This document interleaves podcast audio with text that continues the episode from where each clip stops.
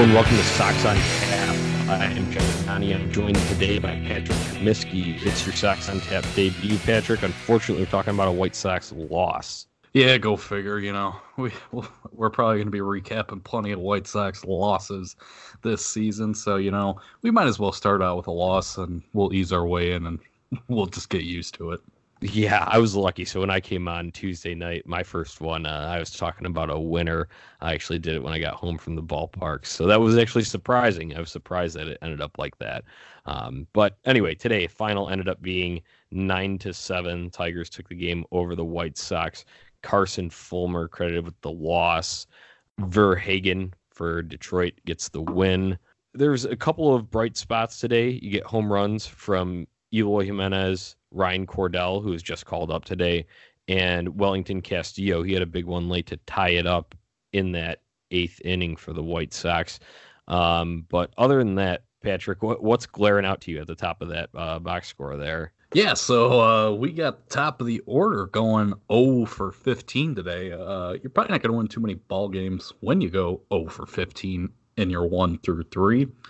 Um, you know, I think when you lose these type of games, I think it's okay when your building blocks are doing things. So it's nice to see the Eloy home run, but Moncada going 0 for 5. That's not ideal. 0 for 5 with two Ks today, especially when you got him in that two hole. You just need more production. And then clearly something is wrong with Jose Abreu, and hopefully uh, he gets that figured out. But yeah, uh, not great.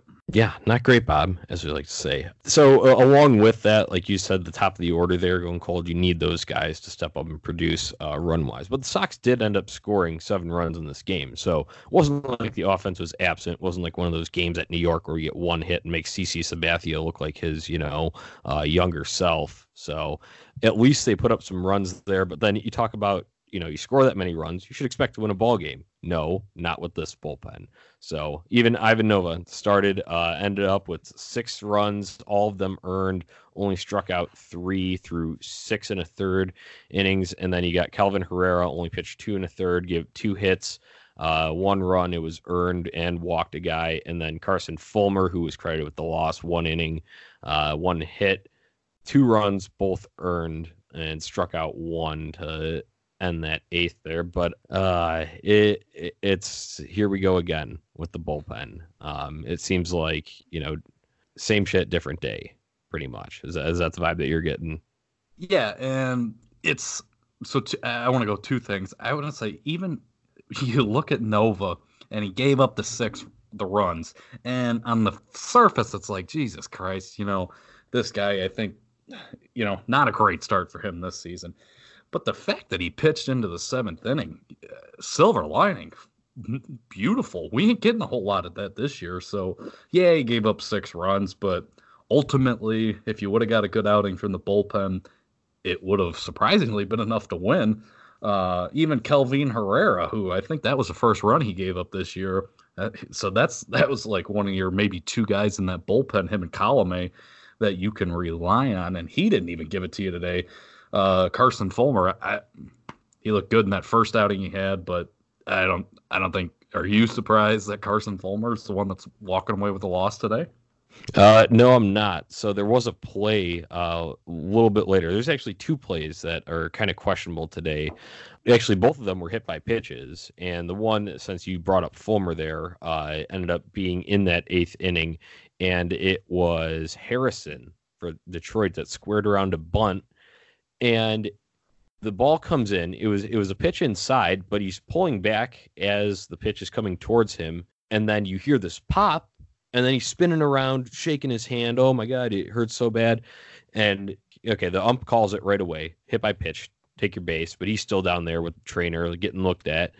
And they do the replay full speed so you can hear the sound in real time and it for sure hit bad. I mean, like I, I th- right before we went on, Patrick, I told you that would have been a absolutely shattered hand wrist. I don't even think a finger bone could make that type of noise.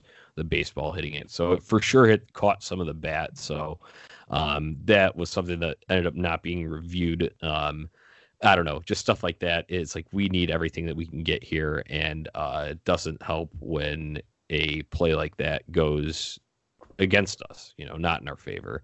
And then and then another one too. Uh, this one kind of irked everyone was a very blatant Jacoby Jones leaning into a pitch. He stuck his elbow out. He turned his head back and looked towards the umpire, stuck his elbow out, and it was kind of like the way he was looking back at the umpire, like, haha, yeah, you're gonna give this to me.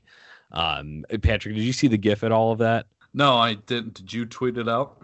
Uh, yeah, I did, but it, it is like so blatant. And then you know what, of course, happens right after that is Castellanos comes up, hits a double, that run scores. Um, you know, the the thing about a call like that, when, when they just give it to him immediately and there's no question about it, it is literally right in front of the umpire's eyes, like from where he's like you know doing his crouch yeah. right behind the catcher, it's right at eye level. Because yeah, it's right at eye level because the pitch was high, yeah. and his elbow gets stuck out right in front of him. So, I mean, that just grinds my gears to go Peter Griffin mode here. Yeah, um, yeah. I mean, that pitch is about chin high, but now looking now looking at your GIF, it's right over the plate.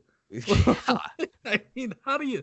I mean, at some point, because I was thinking, uh, my my stance on the first one that we're talking about is those are the kind of things that'll go both ways, and you're going to get them sometimes, you're not going to get them other times, and you just have to come over them. But this one, yeah, I mean that ball is blatant. borderline over the plate. So yeah, uh, yeah, that's a so, tough one. Yeah. So I mean, and you know what the thing is? It's that's just like it, you know, we say that's so White Sox. That's what it is. Something like that happens. You know, we don't get a double play ground ball right after that. No, of course not. It's an RBI double right, right off the bat, and that's the run that comes around to score. So, unfortunate outcome for the White Sox today. Uh, I did like seeing Eloy hit a home run, so we will leave with a positive there. Um, and then I guess another another positive here, since we're going to get into the preview of tomorrow's game a little bit here, uh, is that Carlos Rodon is on the mound against a Tigers lineup like this, I would expect a lot of strikeouts. He's already got 29 on the year. Um, what are you expecting from Los tomorrow? Yeah, you know, it's looking more and more like Carlos Rodon's that guy that the Sox are going to lean on, which is nice. Which is nice. We've been waiting for that. Hopefully, he can stay healthy. Um, so, to, yeah, as for tomorrow, this Tigers lineup is nothing to you know be scared of. So I would expect Rodon to go out there, hopefully give you a solid six innings, maybe a couple run work, strike out plenty of guys, because uh, you can't go into Detroit and lose the first two games of the series. You can't do it. They're not a good team. So I think if you want anyone on the bump for tomorrow, it's Carlos Rodon. So, you know, they're going to lean on him and hopefully, and hopefully with this bullpen that he can at least just stay in the game pretty long. Yeah, absolutely. And you talk about, you know, you don't want to go into Detroit and lose the first two games. Obviously, you never want to do that no matter what team you're playing in a four game weekend series like this. But I think it's even more important now that Ervin Santana is a starter for Saturday. So, you know, you want you need you need an ace start from Rodon. We got to get an ace start tomorrow. Um, good news for the White Sox going up against Jordan Zimmermann. He is 0 2, uh, 4.29 ERA, only has 15 strikeouts on the year. So, um, you know, one thing that I'm looking at here is we talk about Jose Abreu being in a little bit of a slump here. Uh, Jose Abreu hits 435 against Zimmermann for his career in 23 at bats, and he's got two home runs, eight RBIs against him. So um, I had called it on Chi Sox Weekly last night, so I'm going to stick to my guns here and say that Jose Abreu gets it going uh, tomorrow. Who is your pick to click for tomorrow? You know, I'm gonna I'm gonna go back. To, we talked about it earlier. He went 0 for 5 today. If he's in the lineup tomorrow, I'm gonna go Moncada. Um, he we have seen we've seen up and down from Moncada so far this year quite a bit. I think he I think he's in this point where he's a bounce back guy. So we're gonna, I think we're going to see the bounce back tomorrow. Um, he is he is something around one for 13 lifetime off uh off Jordan Zimerson. So maybe that's not a great pick, but I'm, I'm you know I'll stick with it there. I'm gonna go Moncada. Um, I think he'll turn it around. Yeah, absolutely. You know, I think the thing with Yoan Moncada this year is the approach is just so much better. So oh, um, that that that in itself, I, I, think it gives him a lot more confidence. I feel like you know the looking strikeouts last year just had to weigh on him so heavily.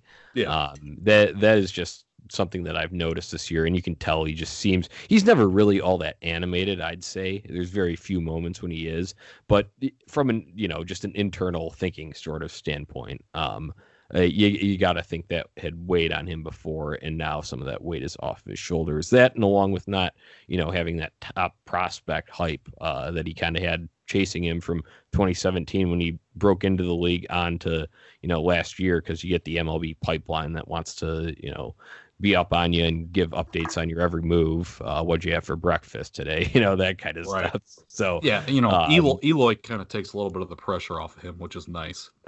Yeah, absolutely, he does. Um, so uh, that's about all we've got. Um, I'm expecting White Sox winner tomorrow. Carlos Rodon on the bump. So that's all we got for Sox on Tap today. Uh, we are now finally on Spotify and Radio Public coming to iTunes very soon.